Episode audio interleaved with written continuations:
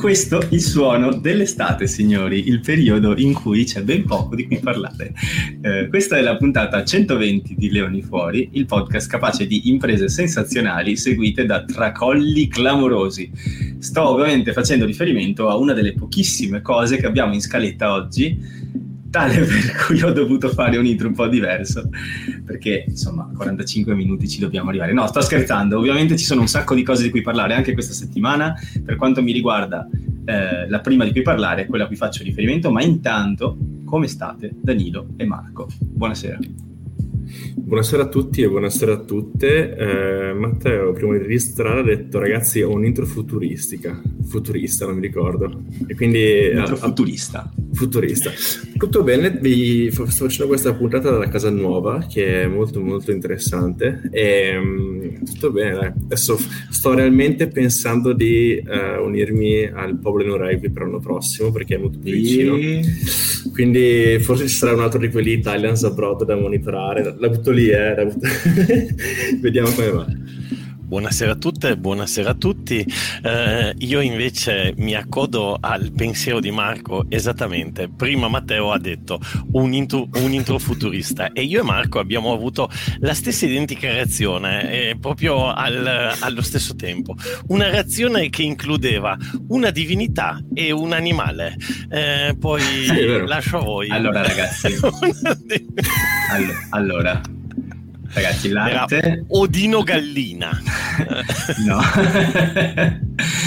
L'arte dei rumori è un manifesto futurista scritto da Luigi Russolo in una lettera del millenovecentotredici. Eh, non vi leggerò tutta la pagina Wikipedia dell'arte dei rumori, ma perché dico intro futurista? Perché ho fatto un rumore e da questo dovreste dedurre il contesto. Secondo ma cos'era? Una lattina di estate? Che cos'era? È una lattina di birra, è quello ah... che bevi d'estate. Secondo me Luigi Russolo, che ha scritto un libro, L'arte dei rumori, è morto vergine, però l'ha avuto lì. Ma guarda, se è come D'Annunzio penso proprio il contrario. Però abbiamo eh, un pochino di cosa a scaletta. Io partirei da quella che per me almeno è stata un pochino la delusione più cocente forse questa settimana, e cioè la partita dell'Italia Under venti contro le Figi.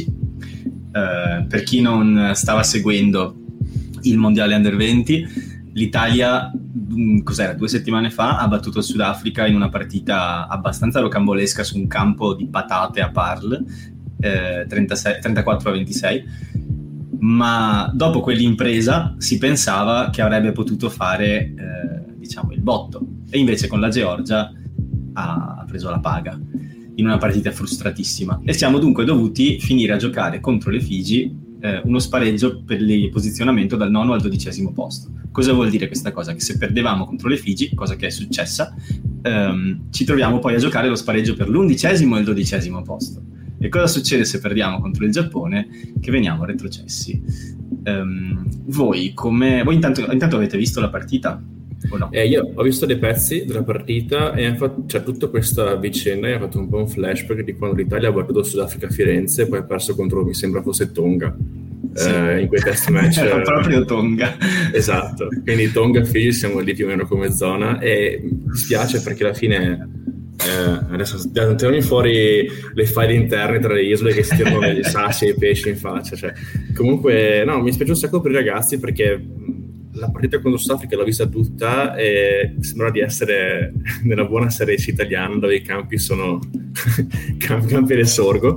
Uh, però la realtà dei fatti è che purtroppo abbiamo una mischia molto forte che riesce a tenere bene contro altre squadre a livello internazionale, mentre poi quando il campo è asciutto e quando i piedi cominciano a girare bene, squadre di creatività e di giocatori molto elettrici come appunto anche le Figi eh, ti mettono un po' i piedi in testa. E immagino, ed è brutto da dire, però immagino che in un campo asciutto i petardi sudafricani dei tre quarti forse avrebbero avuto un, un pochino più spazio contro di noi.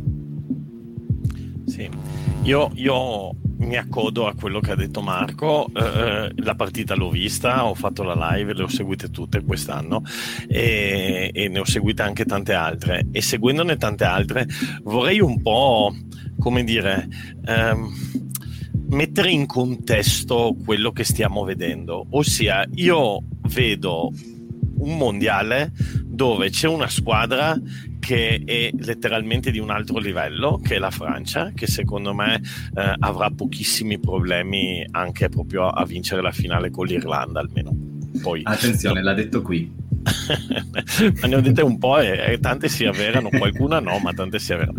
E poi vedo vedo altre eh, eh, cosa sono? quattro, otto, sono tre gruppi, eh, undici, altre undici squadre, compreso il Giappone, attenzione, compreso il Giappone, che in una giornata particolare dove le cose girano da una parte e magari girano meno dall'altra, possono vincere tutte contro tutte, eh, compresa l'Italia col Sudafrica. Cioè paradossalmente eh, ti dirò di più, visto per esempio i Baby Black, gli, eh, la Nuova Zelanda che se ne prese eh, dal, dall'Australia una ventina, eh, ha rischiato di perdere col Galles, eh, eccetera eccetera. Questa stessa Italia avrebbe potuto anche vincere in una giornata di grazia contro la Nuova Zelanda, così come può perdere col Giappone. Ecco, secondo me ci sarebbe anche un ragionamento da fare. Noi siamo molto, poi ce ne sarebbero tantissimi da fare, se volete entriamo più in profondità, però ce n'è uno di base secondo me. Noi siamo molto molto molto risultatisti, cioè quando abbiamo battuto il Sudafrica tutti a dire eh, sti ragazzi qua, la generazione dorata, i migliori, era anni che non vedevamo una squadra così, eccetera eccetera eccetera.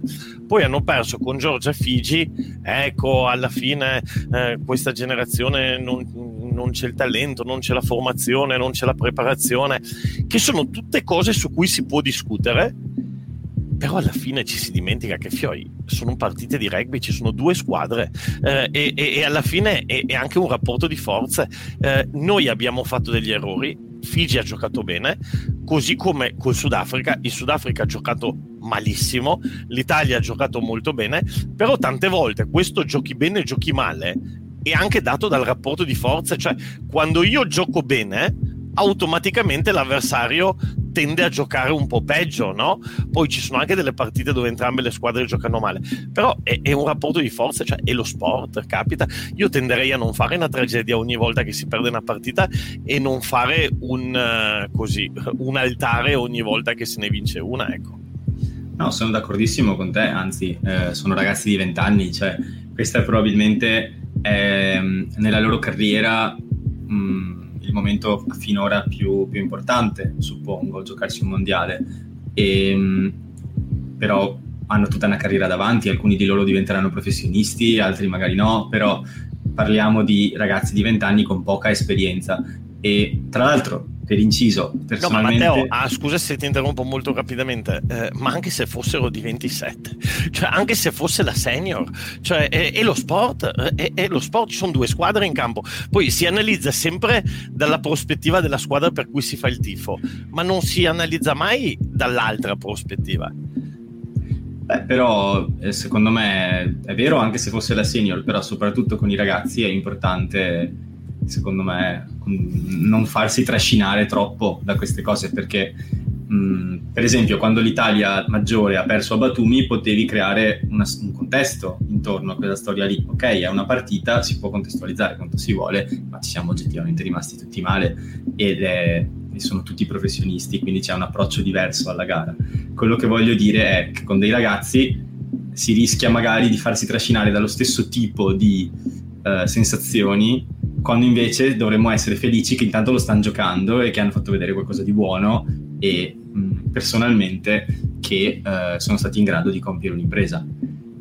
So se sì e no, sì e no, nel senso che eh, quello che volevo dire io va un po' più al di là di questo, ossia di essere felici che lo stanno giocando, sì e no, cioè nel senso che eh, è comunque già alto livello e quindi eh, ci si augura che queste partite vengano preparate nel migliore dei modi, che questi ragazzi comunque eh, le prendano molto sul serio e che competano e che ci tengano e cioè, cioè, il ragionamento che facevo io era proprio un ragionamento che andava un po' al di là di questo, eh, cioè ti faccio un esempio proprio banale banale banale eh, finale dei mondiali di calcio finale dei mondiali di calcio all'ultimo secondo eh, la Francia ha la possibilità di vincere il mondiale con eh, tirando da solo eh, solo contro il portiere, eh, il Dibu Martinez fa un'impresa allucinante e, e l'Argentina poi va ai rigori e vince.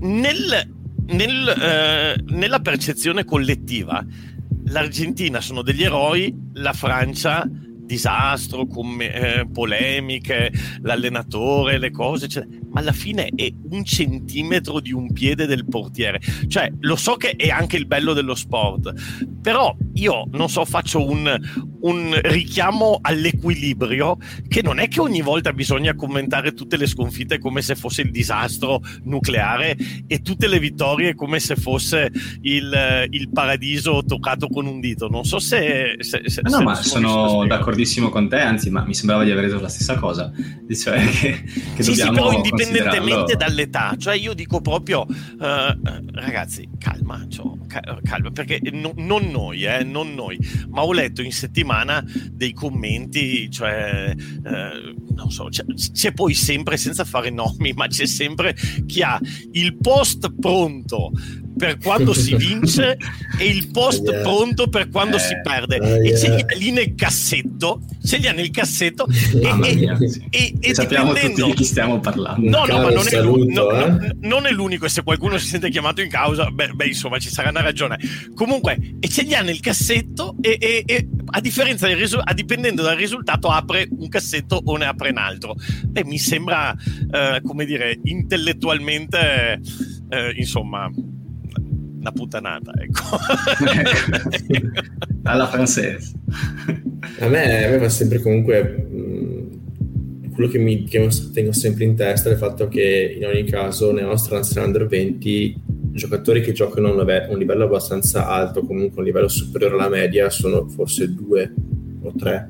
E immagino Odiase e me, che tra l'altro non c'era purtroppo il mondiale, e Gallorini, ma giocavi alla Capitolina fino all'anno scorso, nel senso, mentre magari in internazionali ci sono giocatori che hanno un percorso accademico, comunque di formazione, tra l'Inghilterra, la Francia, ma come anche Nuova Zelanda, che è tutt'altro livello, e quindi il gap è anche lì alla fine. E abituarsi a giocare contro giocatori di quel livello è un'altra cosa. Mi immagino anche solo i sudafricani, sì, abbiamo vinto perché il campo era un pantano, noi sul pantano ci sguazziamo perfettamente, però cioè, i college sudafricani di rugby che fanno tornei tutti gli anni, che sono di livello stratosferico, è un altro mondo rispetto a noi, e quindi in ogni caso cioè, io do applauso, comunque do, do credito ai, ai nostri, perché non abbiamo le stesse basi, la stessa cultura rugbistica, e comunque riusciamo a fare delle buone figure.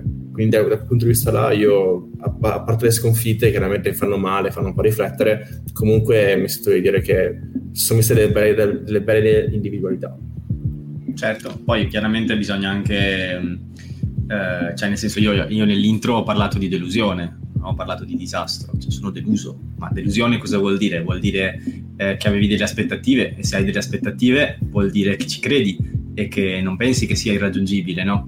Cioè mh, vuol, di solito la delusione è tanto più grande quanto, quanto le tue aspettative lo erano, e io onestamente dopo la partita con il Sudafrica non pensavo che avrebbero vinto il mondiale, però non pensavo neanche, anzi non pensavo neanche avrebbero vinto con la Georgia, a dire la verità, ma pensavo che avrebbero vinto con le Figi.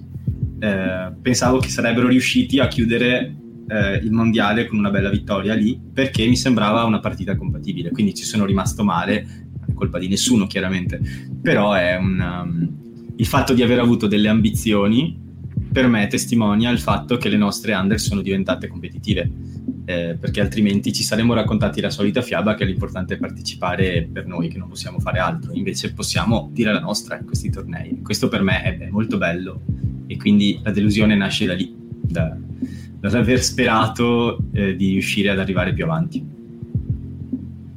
Sì, poi il, il ragionamento, perché poi ovvio io ho fatto questo come richiamo all'equilibrio, eh, però poi io sono il primo che mi piace analizzare le partite, commentare, analizzare i singoli giocatori, analizzare la prestazione, quindi si può fare, no? Eh, si può fare con un, basta che la cosa non sia strumentale per eh, o eh, in qualche maniera, come dire, eh, eh, mettere, eh, sfogarsi, sfogare le proprie frustrazioni e dire eh, eh, grandi, grandi, grandi, ah, merda, merda, merda, sì, come, sì, come, sì. come spesso accade, oppure addirittura peggio, eh, eh, che non siano in qualche maniera strumentali per eh, in qualche maniera dar credito a una teoria eh, dove ecco, hai visto, la federazione lavora male perché magari in quella federazione ci volevi essere tu e invece c'è qualcun altro, e, il, e, e, e quindi insomma che sono dei commenti che sono dei commenti che si sentono spesso e volentieri.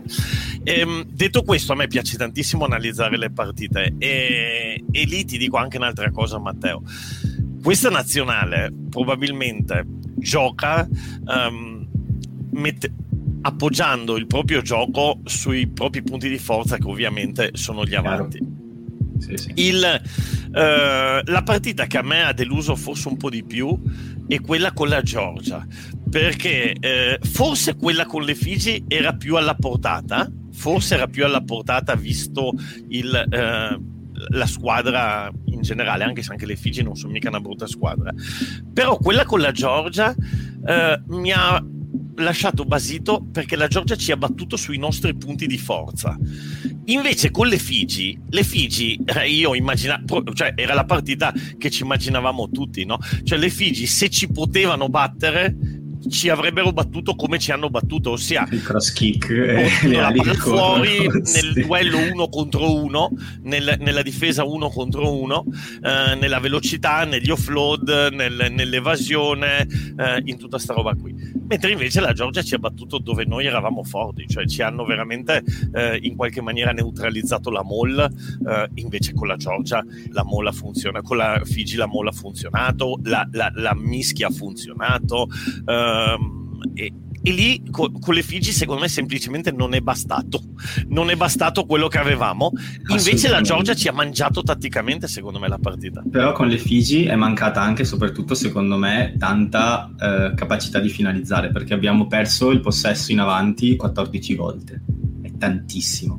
Cioè mh, non dico che sia tanto del tipo mai record, record storico, però si tratta di, cioè non abbiamo avuto tante occasioni di attaccare. Cioè se tu vai a vedere poi quanto abbiamo avuto il pallone contro le Figi, non è che sia tanto tanto tanto tempo, eppure abbiamo commesso così tanti in avanti, per cui è stato anche mh, non so, io sono propenso a pensare che sia mancata, non, non dico concentrazione, perché sei sempre concentrato in queste partite se sei un atleta, ma sai quel tipo di concentrazione sbagliata, quando sei frustrato, concentrato, e sei, sei concentratissimo ma frustratissimo perché non te ne riesce una. mm. e, ed è un tipo, sono sicuro che sapete benissimo di cosa sto parlando, cioè quando stai facendo qualsiasi sport e non ti riescono le cose che tu sai fare, tu sei estremamente concentrato, più degli altri. Quello di fronte a te, ridendo e mangiando un, una gomma da masticare, eh, fa numeracci che tu non riesci a fare neanche. Cioè,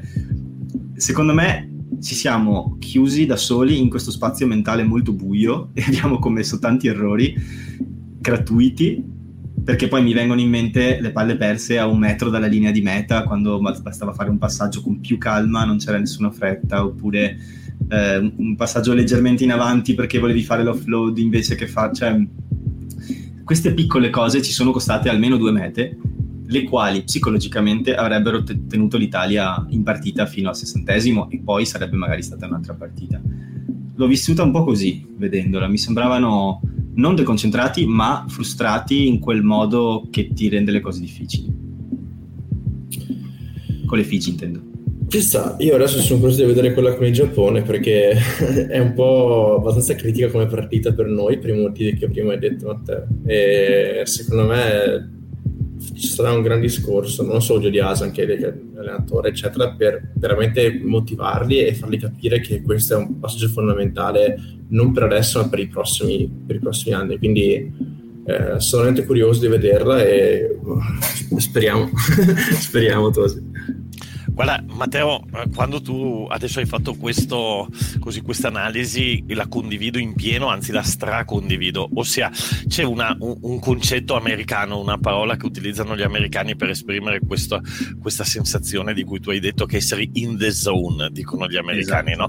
No? Quando senti che tutto è fluido, che tutto funziona, che tutto eccetera eccetera, perché non è tanto un discorso di concentrazione, cioè è un discorso di riuscire a essere nel momento, ossia mh, a, non lo so, adesso si sta giocando Wimbledon, nel tennis accade spessissimo questa cosa qui, ossia eh, tu non devi essere né prima, non devi pensare a quello che è successo prima, cioè devi lasciartelo alle spalle, e non devi essere però con la testa nemmeno a dopo, cioè tu devi essere esattamente in quel momento lì con, un, con una capacità di anticipare, di anticipare l'evento, quello sì, e di avere le cose molto chiare nella tua testa.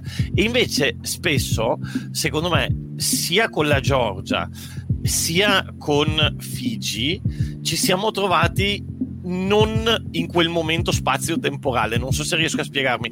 Con, no, no, co- con la Georgia probabilmente eh, ci si- abbiamo iniziato in qualche maniera a uh, pensare a-, a dopo, a quello che avremmo dovuto fare, eccetera, eccetera. E con Figi forse abbiamo iniziato a pensare a prima, cioè agli errori che avevamo lasciato alle spalle, alla partita con la Georgia, perché poi quella partita con la Georgia ci avrebbe potuto portare in semifinale, e non è semplice nella testa di un ragazzo. Bravissimo. Mm-hmm. E tra l'altro ho sentito ieri un'intervista un'intervista ai ragazzi di, de, della nazionale a notizie, notizie di rugby, e giustamente loro hanno anche l'idea di boh, adesso cerchiamo di salvarci anche per regalare qualcosa ai duemilaquattro, uh, perché ai duemilatré fondamentalmente no, né per la loro carriera non è che li cambia tantissimo se sono promossi o se sono salvi, cioè il torneo finisce lì, quindi in qualche maniera c'è anche questo aspetto di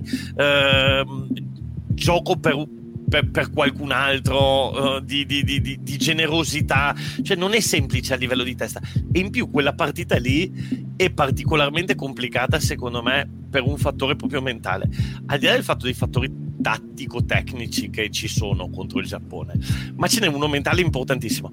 Il Giappone ha iniziato questo torneo per giocare questa partita, questa, cioè questa, il Giappone era promosso dal, dal, dal girone successivo, e per loro l'obiettivo era salvarsi, tant'è vero che hanno fatto turnover prima per arrivare freschi a questa partita.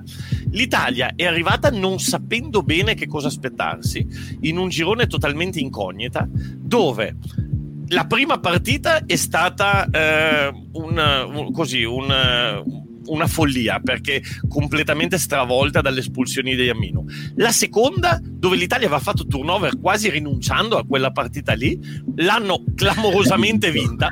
Sì. La terza, avevano l'obiettivo semifinale e si ritrovano, cioè sono deve, de, le montagne russe emozionali in questo torneo. Eh, la terza, si ritrovano dalle semifinali in un, niente, a giocarsi la salvezza, perdono con Figi, e adesso si trovano con sto, sto fantasma Giappone che invece è, è tipo mesi che prepara questa partita qui. Cazzo, non è facile, eh? Non no, è facile. Ehm, contro il Giappone tu secondo me hai avuto modo di studiare meglio il Giappone, perché io ti confesso non conosco per niente l'Under venti giapponese, ho solo visto un po' gli highlights di tutte le partite che hanno fatto e non ho, non ho idea di quali siano i loro punti di forza. Quello che so è che i nostri, come dicevi tu prima, sono la mischia, gli avanti, e il, l'impatto, diciamo, il peso dei primi otto, eh, il peso inteso non chili, ma nel senso il peso nei contatti e ne, nella partita. Quindi mh, Brunello ovviamente ci fa grande affidamento mh, contro, contro le Figi, seppure alcune mischie non sono andate bene, eh, ne abbiamo giocate dieci, mi pare, eh, sì, dieci, ce l'ho davanti. Abbiamo sostanzialmente chiesto mischia più o meno in ogni occasione in cui potevamo chiederlo, e um, è un nostro punto di forza e si vede, perché molte volte spingono fino ad ottenere la penalità. Um, contro il Giappone, contro le Figi, scusami, questa cosa però è stata annullata dalla loro, dalla loro abilità di fare rugby rapido e rotto, che noi non siamo stati in grado di arginare. E personalmente non so se hai notato la stessa cosa, ma io ci ho visti in grande crisi di fronte a una squadra che ha un buon dieci, cioè um, sì, il loro dieci, sì, che se non erro è nipote di, di, sì, sì, sì, sì, è nipote sì, di, sì. di cosa, no? Di Ricci Mwanga, mi pare. Di Munga, eh. sì, sì. um, si è visto sul campo questo legame di parentela, nel senso che ha eh, fatto un bel po' di, di buoni calci, tra cui quel, kick try che hanno segnato alla fine con il no, ma poi la, la, la, la penultima meta la penultima meta lui lì è bravissimo nel riconoscere il mismatch con un, con un Gallorini e Odiase, che sono appunto i nostri due migliori giocatori, che però sono i due che eh, fanno quel, quel quella castronata difensiva, ma Gallorini perché non aveva veramente più. Odiase era all'esterno, lui vede quella situazione lì, corre su Odiase che era all'esterno, quindi lo prende sulla spalla debole, Gallorini resta in ritardo dentro e lui dice: cazzo, c'ho un pilone che non riesce nemmeno più a, no, a correre, quasi a camminare, eh, l'altro deve stare attento fuori, io me li bevo, e, e, e lì crea la situazione, quella situazione lì. No, no, è, sì. un, bel, è un bel dieci, un bel dieci, soprattutto per Figi, che è una nazione che storicamente gli è sempre mancato un dieci. Eh, questo qua potrebbe essere, potrebbe essere una bella, una bella cosa. Secondo me, se, se, se l'allenatore di Figi sta guardando sta roba, io non darei per escluso che eh, ha finito il mondiale e gli dice: ascolta, vieni qua coi grandi. Sai che sei un altro. No, infatti, infatti, se mettiamo un buon dieci alle Figi, dopo diventano cazzi per tutti, perché cioè, veramente hanno dei centri che potrebbero giocare in prima linea e... sì. terze linee terze linee spaventose, ali sì. Non ne parliamo, quindi sì. Sì, sì, sì, sono d'accordo, sono d'accordo. Potrebbe essere il dieci dei prossimi anni. Dei prossimi anni. Ma comunque, per tornare al Giappone, eh, il Giappone, Matteo, per spiegartelo, è, è molto semplice. È il Giappone, cioè è il Giappone che in tutti gli spazi. Grazie, chiarissimo. No, grazie, arrivederci, arrivederci. No, nel senso, che cos'è il Giappone storicamente negli sport di squadra? È velocità nell'esecuzione, disciplina, tanta, tanta tecnica.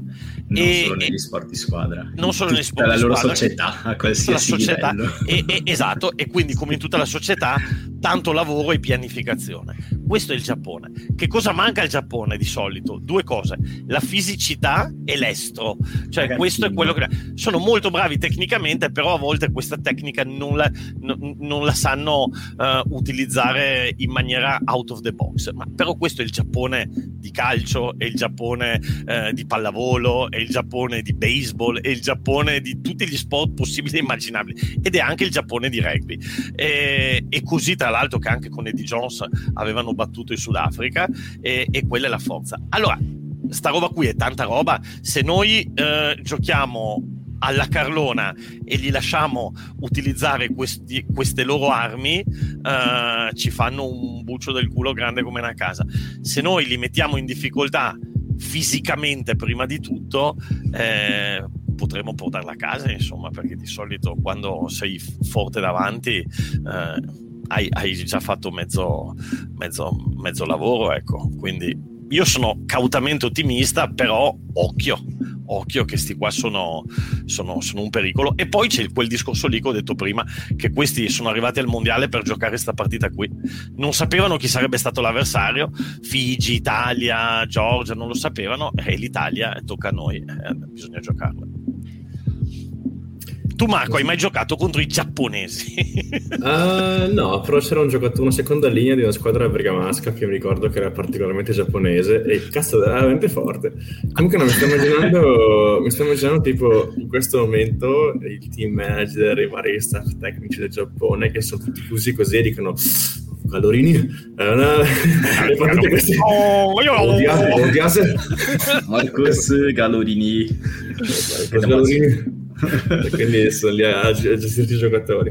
Quindi ah, no. Sono d'accordo con voi, ragazzi, vediamo come va. Io anche io sono cautamente ottimista, però non vado l'ora di guardarla, anche perché è l'ultima, no? Alla fine del, del mondiale, quindi è l'ultima. È l'ultima. La cosa che a me piace sinceramente è il fatto che forse per la prima volta c'è tutto questo seguito su, anche sul mondiale under venti, nel senso che tra noi content creator, Car- Carbo Rugby, Dampat Rugby, Leon e tutti gli altri stiamo facendo un gran lavoro per dare un po' di, di vetrina a questi ragazzi, con le interviste, con eh, i profili, cose varie, e è giusto anche per loro perché alla fine si fanno un gran mazzo tra allenamenti, tra tutta l'operazione che per arrivare giusti al, al mondiale, quindi cominciamo a vedere un po' di, di seguito anche per quanto riguarda la sì, anche perché scusami, eh, cioè non dimentichiamoci che hanno diciannove venti anni, no? diciotto diciannove, eh sì. venti anni. Voi dove eravate l'estate dei vostri diciotto anni, diciannove anni? Scommetto non eravate a Stellenbosch nel fango. Eravate probabilmente a Mykonos, eravate a Ibiza, eravate a Rimini, eravate a Jesolo, ma non eravate a Stellenbosch o a Paarl, ve lo posso sto assicurare. Pensando, sto pensando a cose che non posso dire, ma sì, esatto. non, ero sicur- non ero sicuramente a Stellenbosch. Quindi adesso io, io non, eh, non sottovaluterei anche l'aspetto di, um, come dicevi te, no, che se lo meritano, assolutamente se lo meritano, perché non è facile, secondo me, mentalmente per una persona di diciotto diciannove anni, um, anche se si tratta di un mondiale del tuo sport, quindi del massimo che puoi ottenere nella tua categoria di età, pensare a tutti i tuoi amici e a cosa stanno facendo mentre tu sei lì, perché tu non hai, cioè hai una visione del mondo ancora da, da diciottenne, e quindi secondo me tanto di cappello per quanto si stanno impegnando e si meritano questo palcoscenico. No, io però, però vabbè, da questo punto di vista, cioè pensare ai tuoi amici, cioè io credo che non ci sia una vacanza più bella di quella che stanno vivendo loro, cioè non, no, ma poi si vede anche da quello che dicono, cioè secondo me il, il eh, diciamo il rischio è, è, è addirittura l'opposto, cioè il fatto di vivere questa esperienza sportiva di alto livello un po' troppo come una vacanza. Però insomma non, credo che onestamente non ci sia nessuno, poi vai a sapere, ma non ci sia nessuno che in quel momento dice vorrei essere a Mykonos, non, eh. Ma glielo chiederemo magari.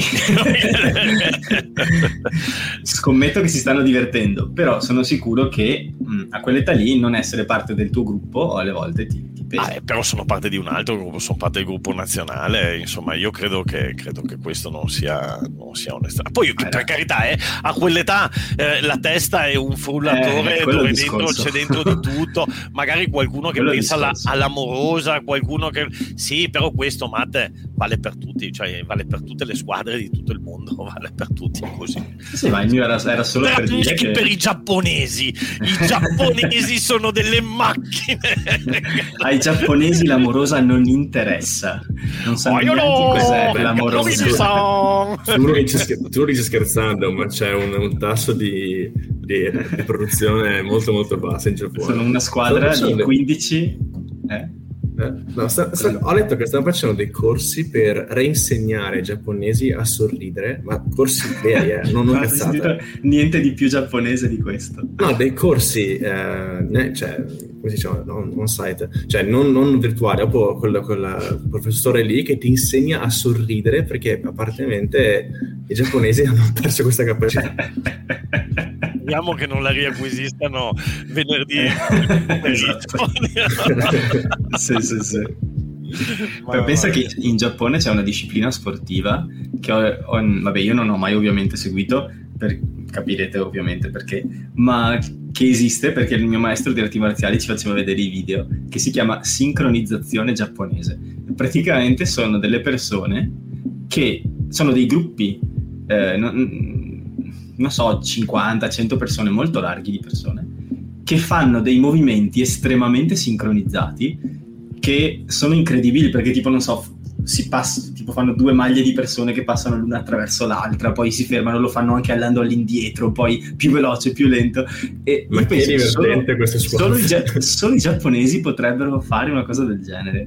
Cioè, è tipo l'equivalente del fare una coreografia, però non per farla bella e artistica, ma per farla sincronizzata. C'è, c'è un sacco di gente che fa le cose più strane del mondo, così come secondo me c'è un sacco di gente che a vedere noi che giochiamo a rugby eh, pensa che, che, che siamo dei, tipo dei marziani, ma perché sti, sti qua si picchiano, eh, si mettono tutti assieme su un, un, una rack, un grumo di persone. Guarda, allora, il, ti dico questa cosa qua, il campo di Bassano del Grappa ha intorno una rete, quindi le, cioè, che va verso la strada, che va verso eh, il, il resto del mondo. A volte quando giochi noti questi nonni in bicicletta che si fermano con lo sguardo molto confuso su quello che sta succedendo. Ma cosa sei?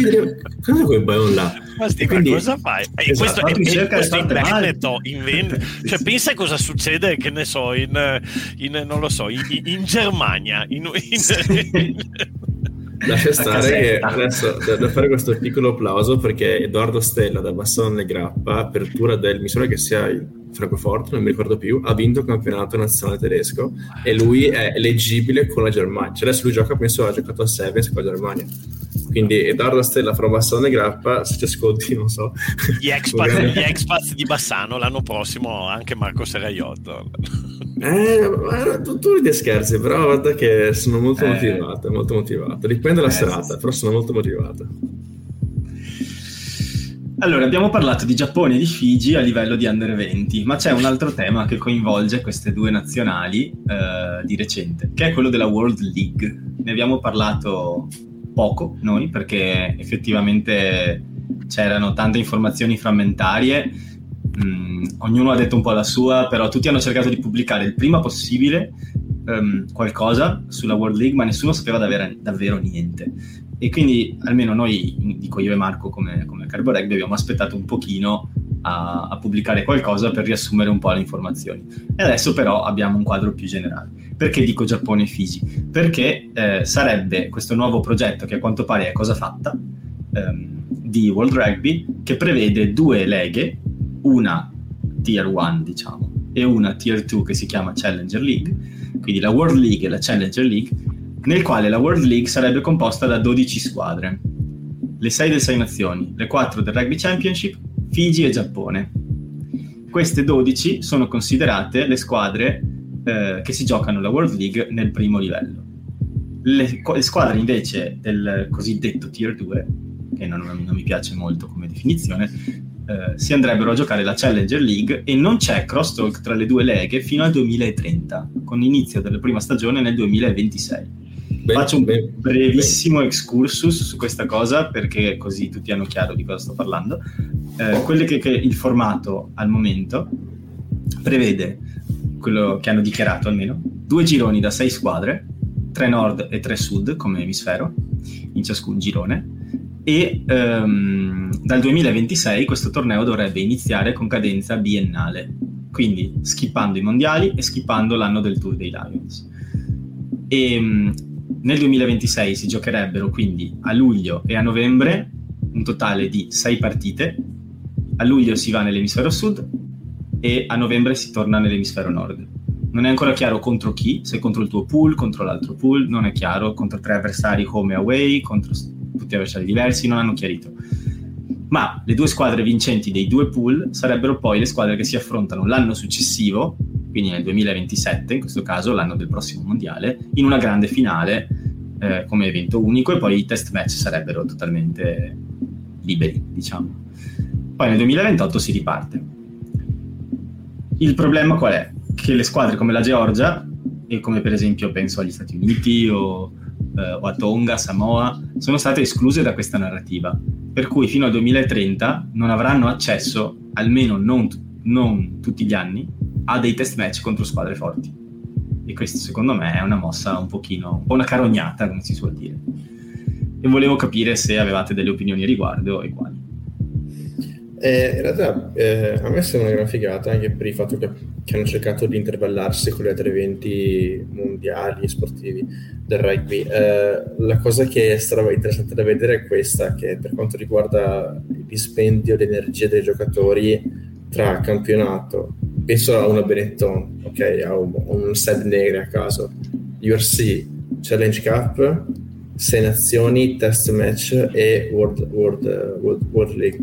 Diventa tanta roba, nel senso che non, non facciamo uno sport tipo che, che appunto facciamo uno sport in cui eh, la pausa è necessaria, chiaramente, no? Quindi se diventano tutti questi avvenimenti ed eventi uno dopo l'altro, bisogna un po' vedere come gestire appunto i giocatori e come gestire la fatica, perché altrimenti un Sepp Negri gioca quattro partite a Treviso perché poi è impegnato a fare test con la nazionale e se nazioni e tutto quello, e la World League, tutto quello che viene dopo, e al club rimane poco poco. E per noi che siamo attaccati a Treviso come rosa per la nazionale, un pochino anche alle Zebre, eh, è più difficile rispetto alle altre nazioni. Però va di fatto a sostituire luglio e novembre, cioè sono sessioni dove già questi giocatori non sono in squadra, e per cui sostanzialmente sì, sì, però uno deve anche riposarsi, nel senso cioè, mi mettono le scarpe un giocatore come, come di quel livello, di quel livello là. Luglio e novembre c'è cioè, bisogno, luglio almeno, hai bisogno di staccare un attimo la spina, perché sì, per noi i tifosi è bellissimo perché sono partiti una dopo l'altra, però no, però a luglio, cioè nel senso i test match li fai comunque. Cioè, erano già, c'erano, già i c'erano, summer, già. c'erano già i summer test e cioè, e, che di solito okay, no no okay. però, no, però, però il, il, ragiono, il ragionamento che fai è giusto, ossia sì, sì, sì. c'erano i summer test, eh, però i summer test venivano spesso utilizzati per esper- sperimentare con le nazionali, magari facendo giocare eh, quelli che giocano meno, eccetera eccetera. Vedi anche quest'anno l'Italia eh, cosa poi avevamo quella partita con la Georgia, quindi almeno su quella poi hanno reintegrato un po' tutti, però tante nazioni tipo la Francia aveva portato addirittura una nazionale completamente diversa da quella che utilizza, mettendo questo aspetto più competitivo. È un po' vero quello che dice Marco, cioè eh, si carica ancora di più il calendario eh, di, di, di, di competizione, perché poi c'è il discorso di non voler retrocedere, eccetera, eccetera. Comunque il mio commento purtroppo che volevo fare non lo posso fare da, su questo World no perché eh, il, no, il mio commento è diventato questo: mi dispiace, ma come assistente di intelligenza artificiale sono programmato per rispettare determinati standard di comportamento e non posso fornire in, in, in insulti o parolacce. Sono qui per rispondere alle tue domande e offrire informazioni utili, quindi non ti posso dire una parolaccia in georgiano. Okay. Allora, lascia io, stare ChatGPT. Lascia stare. Ma perché non mi dice le parolacce in georgiano? Maledetto. Una volta le diceva le parolacce, hanno, l'hanno aggiornato. No, perché ovviamente quelli che bestemmiano più di sta roba qua sono i georgiani, perché eh, eh, finalme- fino al fondamentalmente duemilaventotto, eh, perché fino al duemilaventisei non ci sono promozioni, poi neanche nel ventotto.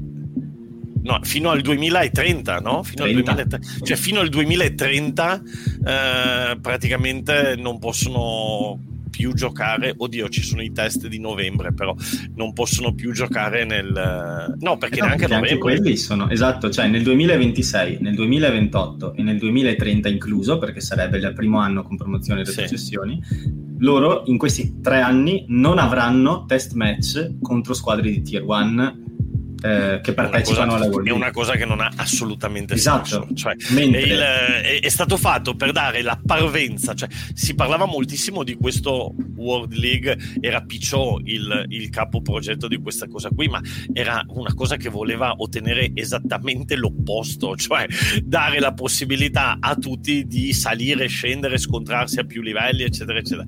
Eh, invece ovviamente non potendo disfare sei nazioni hanno preso questa strada qui, ma questo ottiene il risultato esattamente contrario, cioè eh, siamo nel duemilaventitré, parliamo del duemilatrenta, cioè un ragazzo che oggi ha ventisette anni eh, praticamente avrà finito la carriera nel duemilatrenta, cioè, sì, non, sì, ha, sì. non ha assolutamente senso, non non ha sen- anche secondo me, perché, anche perché è un, è un orizzonte veramente lontano, cioè se avessero detto inizia l'anno prossimo e, nel du- e però la prima edizione non ci sono retrocessioni e promozioni, direi vabbè, mm, ci sto, per, per capire che livello siamo tutti. Però nel momento in cui dici fino al duemilatrenta significa che veramente vai a dare una mazzata alle federazioni come la Georgia, come, ma anche come la Spagna e il Portogallo, che sono ovviamente meno forti, però neanche troppo, cioè sono federazioni ambiziose comunque, che ogni anno avevano almeno una occasione di confronto contro squadre come, come i Pumas, come l'Italia, come... non so, eh, principalmente queste due, però mh, se nel duemilaventisei, ventotto e trenta tu non ti puoi confrontare contro queste squadre, poi nel duemilaventisette ci sono i mondiali, bene, hai due test match eh, ai mondiali, se ti va, cioè, nei quali cosa fai? Le prendi, perché non hai avuto un gran modo di confrontarti a quel livello fino a quel momento lì. Nel duemilaventinove c'è il Tour dei Lions, per cui se hai la fortuna di affrontare una delle home nations, comunque ne affronti una versione senza i suoi campioni. Eh, se no, cioè nel senso è un anno solo su quattro nel quale hai delle possibilità di test match internazionali, chiamiamoli succulenti. Per diciamo cui, che è un principio boh, un, po eliti, un po' elitista che va contro eh, il principio sportivo applicato in tutti gli altri sport, dove comunque bene o male prima o poi se vinci hai la possibilità di scontrarti coi più forti, eh, perché nel rugby non esiste il campionato diciamo europeo, che è sostituito da sei nazioni, però essendo che è chiuso eh, è un po' anche affascinante la cosa di avere il torneo storico, i sei nazioni, cioè non è che lo sostituirei, però insomma bisognava trovare, cioè questa formula secondo me andava bene con un po' meno di eh, timori eh, nelle promozioni e retrocessioni, cioè tanto esatto, di sei esatto, nazioni esatto, restava esatto. comunque eh, quindi perché devi bloccare le, promo- le retrocessioni per eh, tutti questi anni, eh, fallo da subito, no? Cioè fai da subito con la promozione e allora sì che era, divert- che era divertente. Primo anno l'Italia va giù, la Georgia va su, tutti contenti. Secondo magari anno va giù, magari va giù il Galles, magari, che ne sai, cioè. eh, un succoso Galles che si fa il tour estivo e novembre contro Romania Romania, Ucraina e, e chi c'è? E Portogallo, eh, un bel... Sì, ma... Ma paradossalmente comunque poi si giocherebbe in sei nazioni, quindi sarebbe un danno anche per un'eventuale retrocessione dell'Italia, sarebbe un danno un po' più limitato perché tu comunque ti giochi in sei nazioni, anzi se sei in difficoltà ti prendi quella finestra per eh, costruire il tuo gioco di attacco, perché quando Concordo. giochi con squadre sempre fortissime sei sempre a difendere eh, e, e, e poi torni e torni migliorato, invece così eh, beh, insomma così a me non piace. No, neanche a me, perché mi sembra una di quelle cose per cui i più forti giocheranno sempre coi più forti, i più scarsi sempre coi più scarsi, e ci saranno sempre meno occasioni di confronto tra le due, e poi ci lamentiamo che non possiamo far giocare i più forti con i più scarsi, perché se no si vince cento a zero. Eh, però se non li fai incontrare, questo dislivello non smetterà mai di essere cento a zero.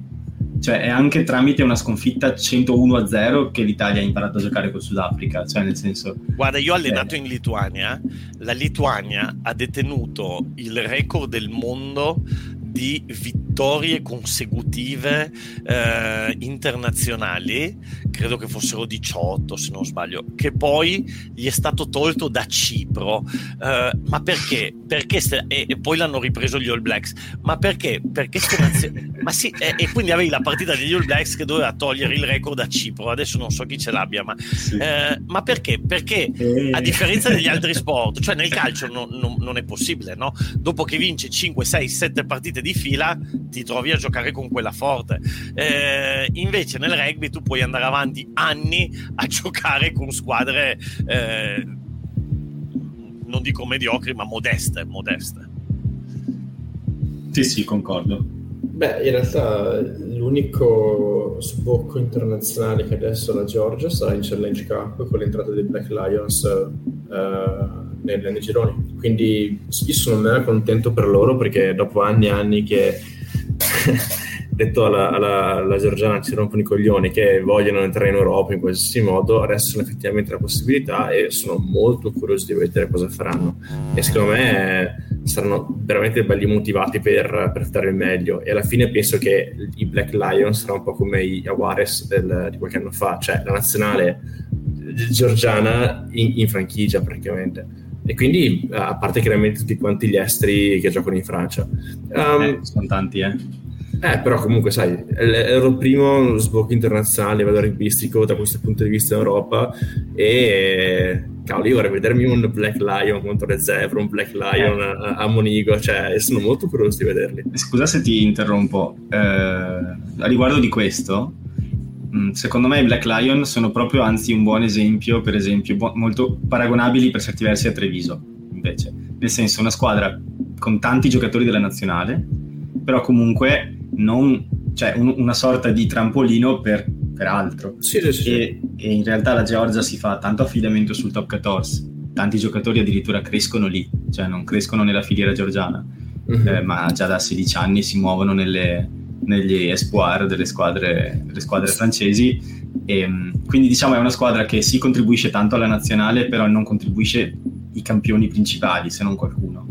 Secondo te, cioè, qual è il forse parametro... più le Zebre che Treviso in realtà, per questo qual senso. È il parametro per selezionare i giovani georgiani e le espoir nel top quattordici? E ti parlo di, allora, chili, barba a quindici anni o livello, livello di stempiatura precoce, cioè qual è il livello, il parametro X? Ma secondo me è un unico gene che, che regola tutte queste cose tipo... è il vilidazze, è il gene esatto. vilidazze, perché tutti quanti, tutti questi ragazzi sembrano evolversi tutti nella direzione di assomigliare a gorgonze tipo, cioè, è incredibile sta cosa, cioè, hanno diciannove anni e sembra che abbiano non so, bevuto ormone della crescita da quando avevano due anni, solo che abbiano ventinove anni e una carriera alle spalle. non so, non so se, cioè, è incredibile. Ma tra l'altro l'ho mangiato Giorgiano con Barcellona la settimana scorsa, questo cacio, cacio purri si chiama, il eh, piatto, ragazzi, piatto tipico, ma veramente buono. Poi con eh, il vino sì, loro, eh. vino Giorgiano, ragazzi, over the top, cioè veramente. Ma sono, tantissimi, si sono tantissimi i Giorgiani, tra l'altro, che giocano a rugby, ce ne sono tanti nel Barça, ce ne sono tanti in giro per tutte le squadre, eh, qua, cosa, sono tantissimi i Giorgiani. Tra l'altro tu prima dicevi Gorgozze, io l'ho già raccontato, io ho allenato il nipote di Gorgozze che era come Gorgozze in under quattordici, eh, Shio, eh, eh, Shio Gorgozze era, era Gorgozze in under quattordici. Tra l'altro i Giorgiani, ho detto che non voleva giocare a rugby, bravo, quello bravo, quello era scoperto il rugby per caso. Allora, il, eh, ma poi i, i, per capire i Giorgiani, qua c'è un torneo di beach rugby, eh, non so se Marco ci hai mai partecipato, il torneo di Sitges che fanno ogni anno, eh, ed è un bellissimo torneo di beach rugby, e i Giorgiani fanno una squadra che si chiama Georgia, vanno con la bandiera della Georgia eccetera. Io sono stato a guardare un po' le partite dei Giorgiani, no, cioè praticamente a beach rugby giocano con la tecnica, no, un passaggio, zero passaggi, cioè è solo pick and go, solo pick and go, è vietato passare la palla. Peli, sabbia, sudore e barba. e barba questa è la mia vita. Ma ti giuro, avevo visto quattro partite, non ho visto fare un passaggio, solo pick and go. Comunque posso dire, immagino che quelle persone, cioè, che dicono ti sfondo cazzo, ti sfondo, ti sfondo, ti sfondo, e ragionano così. Comunque, cioè, a me Black Lion come nome della franchigia mi piace un sacco, cioè se penso Black Lion è veramente, io non, cioè, lo so, è un nome potente, ok, sicuramente più potente di altri nomi che conosciamo bene, eh, però Black Lion mi ispira potenza e cattiveria. Io non so, non riesco a non associarli al cattivo del Re Leone, cioè, tipo... Beh, Scar, bellissimo Scar, cioè, capisci, cioè, esatto. C'è un quel senso di potenza, ok, non è le... i fringuelli amorosi o oh. Ah, dipende. Ma è interessante, cioè... la, la domanda anche rugbisticamente, a, de, a parte gli scherzi, quella che avevi fatto, cioè perché Le, le squadre francesi prendono i Giorgiani, um, e, e, e, e, e la potremmo portare anche al fatto di perché prendono gli italiani adesso, perché ce ne sono una, de- una decina eccetera. Mm-hmm. Beh, fondamentalmente per due ragioni: una, che hanno un sacco di squadre, perché eh, il top quattordici ha quattordici squadre, il Pro de due ha sedici squadre, poi hanno il campionato Espoir, e quindi hanno un sacco di posti che devono, che devono riempire, e quindi se lo possono, se lo possono permettere. Um, però è un ragionamento che facevo martedì, che mi ha, mi ha ospitato Phil alla sua live, eh, dicevo ragazzi occhio, perché tutti i nostri ragazzi italiani o anche i georgiani che vanno in Francia sono, da un lato hanno un'opportunità, dall'altra sono carne da macello, cioè li prendono lì perché hanno bisogno di riempire dei buchi, quindi l'investimento non verrà mai fatto sull'italiano, sul georgiano, a meno che non sia uno col fattore X. Ma se devono decidere se far giocare Odiase o un uh, flanker di prospetto uh, francese, ma faranno giocare il francese. Ma tu mettiti, ed è anche per questo che poi tutti sti italiani che vanno lì, se sei Garbisi porti a casa il Bouclier de Brenus eccetera eccetera eccetera, ma se tutti gli altri eh, fai panchina e, ed entri quando ce n'è bisogno e sei carne da cannone, eh, perché, ma tu immaginati al contrario, se noi adesso in eh, U R C inizi- iniziassimo a prendere dei irlandesi giovani da dei rumeni di diciannove anni, cioè l'Italia direbbero scandalo scandalo eccetera eccetera eccetera. Invece in Francia, essendo che hanno tantissime squadre che devono riempire, perché sono professionisti fino alla terza categoria, cioè fino al national, e, e allora dicono vabbè, non ci bastano i nostri, prendiamo questi, però questi o li vogliamo far diventare G F F, quindi formati in Francia e poi li possiamo tirare su, ma non sono di prospetto nazionale, o li francesizziamo, o è gente che ci interessa fino a un certo punto. E, e sta roba qua bisogna capirla, secondo me. eh. Ma del resto, se, penso, se ci pensate, cioè le franchigie Benetton e Parma, eh, Treviso e Parma tirano su da Super Rugby, Inghilterra e tutti questi posti qua. Qual è stato l'ultimo francese che ha giocato nelle franchigie italiane? Ah no, ma francesi non giocano. I francesi giocano solo in Francia, cioè, no, francesi, no. Sì. Cioè io non ricordo che... nessuno che, va a giocare, dica ok, vado a giocare in U R C con Treviso, con Parma, chi venga dalla sì, Francia. Sì, sì. Ma io adesso ti dirò una cosa, anzi lanciamo ai nostri, ai nostri ascoltatori, ma un francese che abbia giocato all'estero. Uh, faccio già, ovviamente no, non, dai, c'è non nazionalizzato, non nazionalizzato, eh? Un francese no, che Antoine abbia Frisch giocato all'estero. Munster, ad esempio. Chi? Antoine Frisch a Munster, gioca secondo centro. Ah, ok. Sì. Non sono tanti, però, in realtà, cioè, sono pochissimi. E poi forse, naziona- e forse, naz- forse nazionalizzabile, no? Sì. Non lo so, però sono casi estremamente rari, come, come fino a due anni fa lo erano anche per gli inglesi, no? Tipo i, cioè sì, quanto si è parlato di... No, però inglesi io. ce n'è molti di più perché vanno in Francia. Inglesi ce n'è molti di più perché vanno in Francia. Ma i francesi che vadano all'estero, uh, ce ne sono, beh, inglesi, anche Johnny sì. Wilkinson ha giocato in Francia, ma ce n'è tantissimi. Francesi è molto più raro. Forse no, che... Parà? Però lui non, non è francese. Abbia giocato francese. All'estero, dove ha giocato Parà? No. Non so, me lo immagino sempre più ormone lui, non so perché. Ah, l'ultimo anno era stato francese. Um... No, no, non paga, no. Non, non, non, non ne ricordo. Però in effetti è, se, è vero che in Pro D due probabilmente prendono più o meno quanto in U R C, eh, cioè alla fine a loro conviene anche economicamente, non solo... Ah, Bastaro era andato negli Stati Uniti. Bastaro era andato negli Stati Uniti. Bravo. No, vabbè, con Stati Uniti e Giappone sì, che però che vadano tipo in U R C o che vadano in Inghilterra o nel Super Rugby. Sì, è vero. Difficile, è difficile. Sì. È vero, è vero. Insomma, con questa, con questa chicca, questa riflessione dell'attento Patella Danilo, potremmo considerare di chiudere questo episodio al minuto cinquantasei. Um, io almeno sarei di questo avviso. Matteo, se posso interromperti solo un secondo, parlando di Vai. francesi, c'è una nuova intervista che è stata fatta su una piattaforma molto ah. Hai detto parlando di francesi? Ti, ti taglio la lingua. Insomma, adesso non possiamo nasconderci dietro il dito. Però c'è questa intervista molto interessante a un ragazzo di nome Ange Capozzo, eh, che ha fatto il nostro Evan, che salutiamo, su Carbo Rugby. Quindi oggi è stata pubblicata, ragazzi. È difficilissimo avere un'intervista con Capozzo, Danilo può confermarlo. E quindi ce l'abbiamo fatta ed è lì su Carbo Rugby, se volete leggerla. Grazie del memo. Eh, queste cose le trovate tutte su Telegram, eh, t.me barra Carbo Rugby, oppure su Twitter at Carbo Rugby con tre y, o anche su Instagram. Per quanto riguarda Danilo invece lo trovate a Dumpat Rugby sia su YouTube che su TikTok, e invece noi tre come podcast Leoni Fuori ci trovate su Twitter e su Spotify, dove state ascoltando questo episodio, oppure anche su altre piattaforme di Uh, di streaming.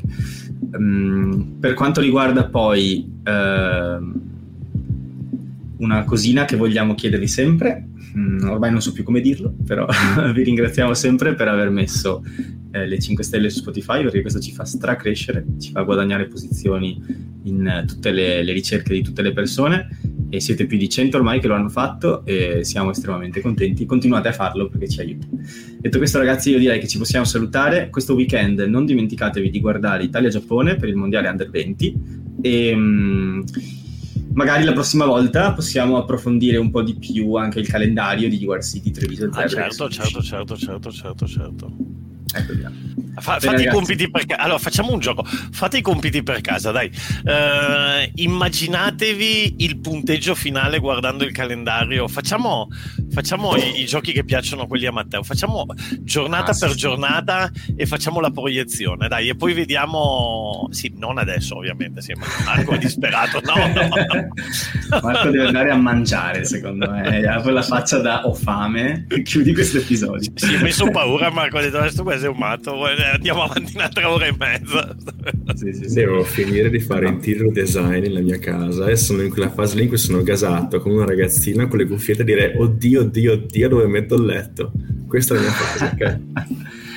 Va bene ragazzi, la prossima volta facciamo sto gioco. Allora noi ci salutiamo qui, buona serata e ci vediamo e sentiamo la prossima settimana. Ciao a tutti. Ciao Fiore. Baci sparsi.